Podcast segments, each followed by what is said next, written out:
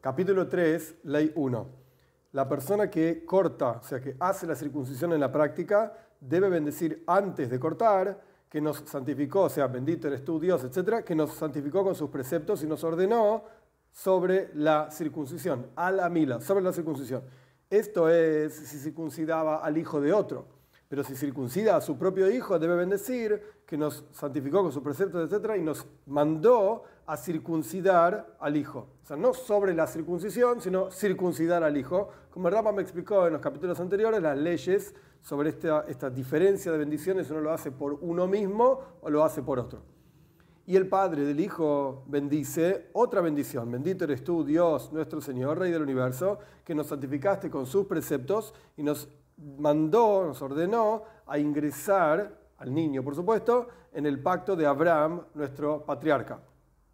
Porque es una mitzvah, es un precepto para el padre circuncidar a su hijo, más que es una mitzvah que fuimos mandados el pueblo de Israel a circuncidar a todos aquellos incircuncisos entre nosotros. O sea, el padre tiene una mayor fuerza de precepto de circuncidar a su hijo que otros judíos tienen de circuncidar a todos aquellos que hay que circuncidar. Por lo tanto, si ahí no está el Padre, no se bendice esta bendición. Otros no la dicen. Solamente la dice el Padre porque es una mitzvah especial para el Padre hacerlo. Y hay quien indica que, o sea, quien enseña que se debe bendecir esta bendición, el juzgado o alguna de las personas que están ahí paradas y no es apropiado hacer esto. Esto es lo que dice el Rambam. Dos. Y si había ahí personas paradas, o sea, que estaban testificando, viendo esta ceremonia, dicen, así como lo ingresaste en el pacto, así también que lo ingreses al estudio de Torah, al casamiento, a la jupá, que significa el palio nupcial, y a las buenas acciones. Tres. Y después, el padre del niño o aquella persona que hizo la circuncisión o alguna de las personas que están ahí paradas dice lo siguiente, bendito eres tú Dios nuestro Señor, Rey del universo, que santificó al querido desde el vientre, el querido se refiere a Isaac, que fue el primero que nació y a los ocho días se le hizo la circuncisión, el hijo de Abraham, y una regla en nuestra carne o en su carne pusiste, y sus descendientes sellaste con la señal del pacto santo. Y por lo tanto, en recompensa de esto, Dios vivo, nuestra porción, nuestra roca, que eres nuestra porción, que eres nuestra roca, mandas a salvar a los queridos, que este, en este caso se refiere al alma, no a Yitzhak, por supuesto, porque ya hablamos de Yitzhak. ¿Quiénes son aquellos queridos descendientes de Yitzhak? Son las almas que están dentro de cada cuerpo de cada Yehudi, de cada judío. Mandaste a salvarlos a nuestro cuerpo y nuestra alma de la perdición, que se refiere al, juicio del Gehinom, etc. No importan los detalles ahora, en aras de tu pacto que pusiste en nuestra carne. Bendito eres tu Dios, que haces coires abris. Coires literalmente es cortar el pacto, que se refiere a hacer en la práctica el pacto, porque antiguamente las personas que hacían un pacto tomaban un animal, lo cortaban al medio y pasaban en medio de los animales, como aparece en Payas Lejlejo al respecto de Abraham Avinu, con su pacto con Dios. Entonces se llama koires en hebreo, cortar un pacto. Pero en la práctica significa hacer un pacto en la práctica. Esto es la bendición que se dice. Y el padre del hijo bendice también Sheheyanu. Que esto es una bendición que ya se explicó cuando uno llega a un momento especial, un precepto especial, etc. Y hay diferentes costumbres, cada uno debe consultar con su rabino si se dice efectivamente Sheheyanu, esta bendición, en una circuncisión o no. Cuatro. Aquella persona que circuncida a un converso bendice, bendito eres tú Dios nuestro Señor, Rey del universo, que nos santificaste con sus preceptos y nos mandaste a circuncidar a los conversos y hacer gotear de ellos sangre del pacto. Porque si no fuese por la sangre del pacto, no se sostendrían los cielos y la tierra, como está escrito. Si no fuese, esto está en Irmiau, el capítulo 33, el versículo 25, si no fuese por mi pacto día y noche, las reglas de los cielos y la tierra no hubiese puesto. Quiere decir que el pacto hace sostener al cielo y a la tierra. ¿Qué pacto es? Bris el pacto de la circuncisión. 5. Una persona que, hace, que circuncida a su esclavo bendice la siguiente bendición, que nos santificó con sus preceptos y nos mandó a circuncidar a los esclavos y a sacarles de, de ellos sangre del pacto. Porque si no fuese por la sangre del pacto, no se sostendrían los cielos y la tierra. Y si la persona circuncida a los esclavos de otro, no su propio esclavo, debe bendecir sobre, que Dios nos mandó, al respecto de la circuncisión de los esclavos. Y la persona que circuncida a un adulto debe cubrirle su desnudez hasta que bendice. Primero dice la bendición, cubre la desnudez, dice la bendición y después revela la desnudez y lo circuncida.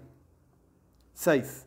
Un converso que se circuncidó antes de, convertir, de convertirse y un niño que nació cuando ya estaba convertido, cuando se les quita sangre del pacto, como se explicó, que si una persona ya tenía circuncisión, cuando se convierte debe sacarse un poquitito de sangre, que es una gota ínfima, minúscula. El punto es, cuando se le saca esta gota de sangre, no requiere decir ninguna braja, ninguna bendición. Y también un andróginos, que es una persona que tiene los dos tipos de genitales, de hombre y de mujer, no, no, se bendice por su circuncisión porque no es con seguridad un varón, puede ser que sea una mujer. Entonces sería una braja, una bendición, sin la seguridad de lo que estamos diciendo. Siete, un no judío, que acá se refiere específicamente a idólatras. Este es el contexto de lo que se está hablando aquí. Un no judío que tiene que cortarse su prepucio porque tiene algún golpe o alguna enfermedad o nació con algún tipo de enfermedad, está prohibido que un judío corte su prepucio. Porque estos no judíos, de vuelta, estamos hablando de idolatras, no los elevamos, o sea, no les hacemos ninguna cosa positiva no los elevamos de la muerte y tampoco los hacemos descender a la muerte. No hacemos nada con ellos, no los curamos, no los llamamos, nada, no tiene nada que ver con nosotros.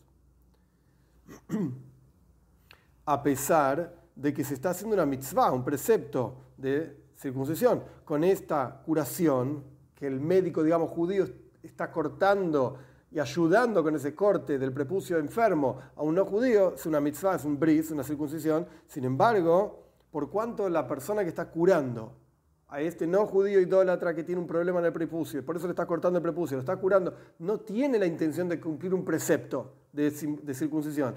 Quiere curarlo nada más. Y de vuelta, los idólatras ni los curamos ni los enfermamos tampoco. No hacemos nada con ellos.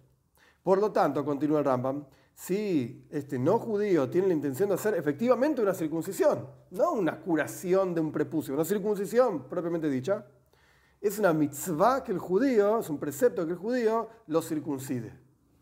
8.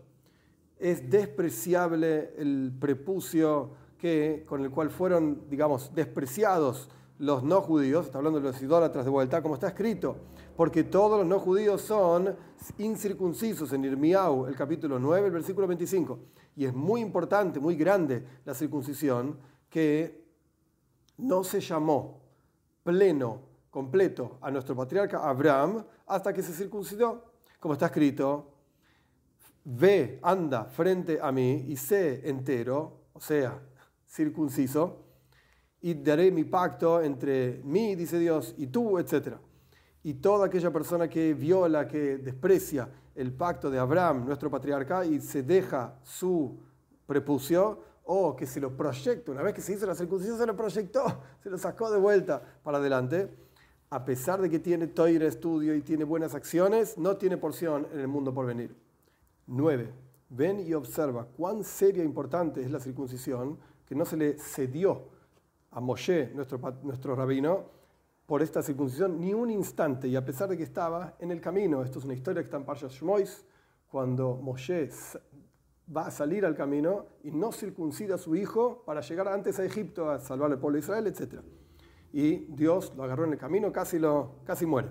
Y todos los preceptos de la Torá fue hecho sobre ellos tres pactos. Como está escrito, estas son las palabras del pacto que Dios mandó, en adición al pacto que ya hizo con ustedes en Joirev, en un lugar que se llamaba Joirev, y ahí también está escrito, y ustedes están parados hoy, todos juntos, para hacerlos pasar por el pacto con Dios, su Señor. He aquí tres pactos.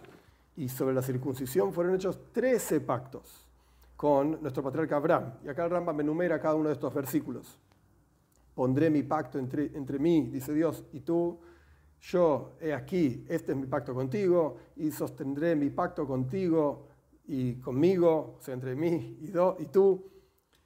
Un pacto por siempre.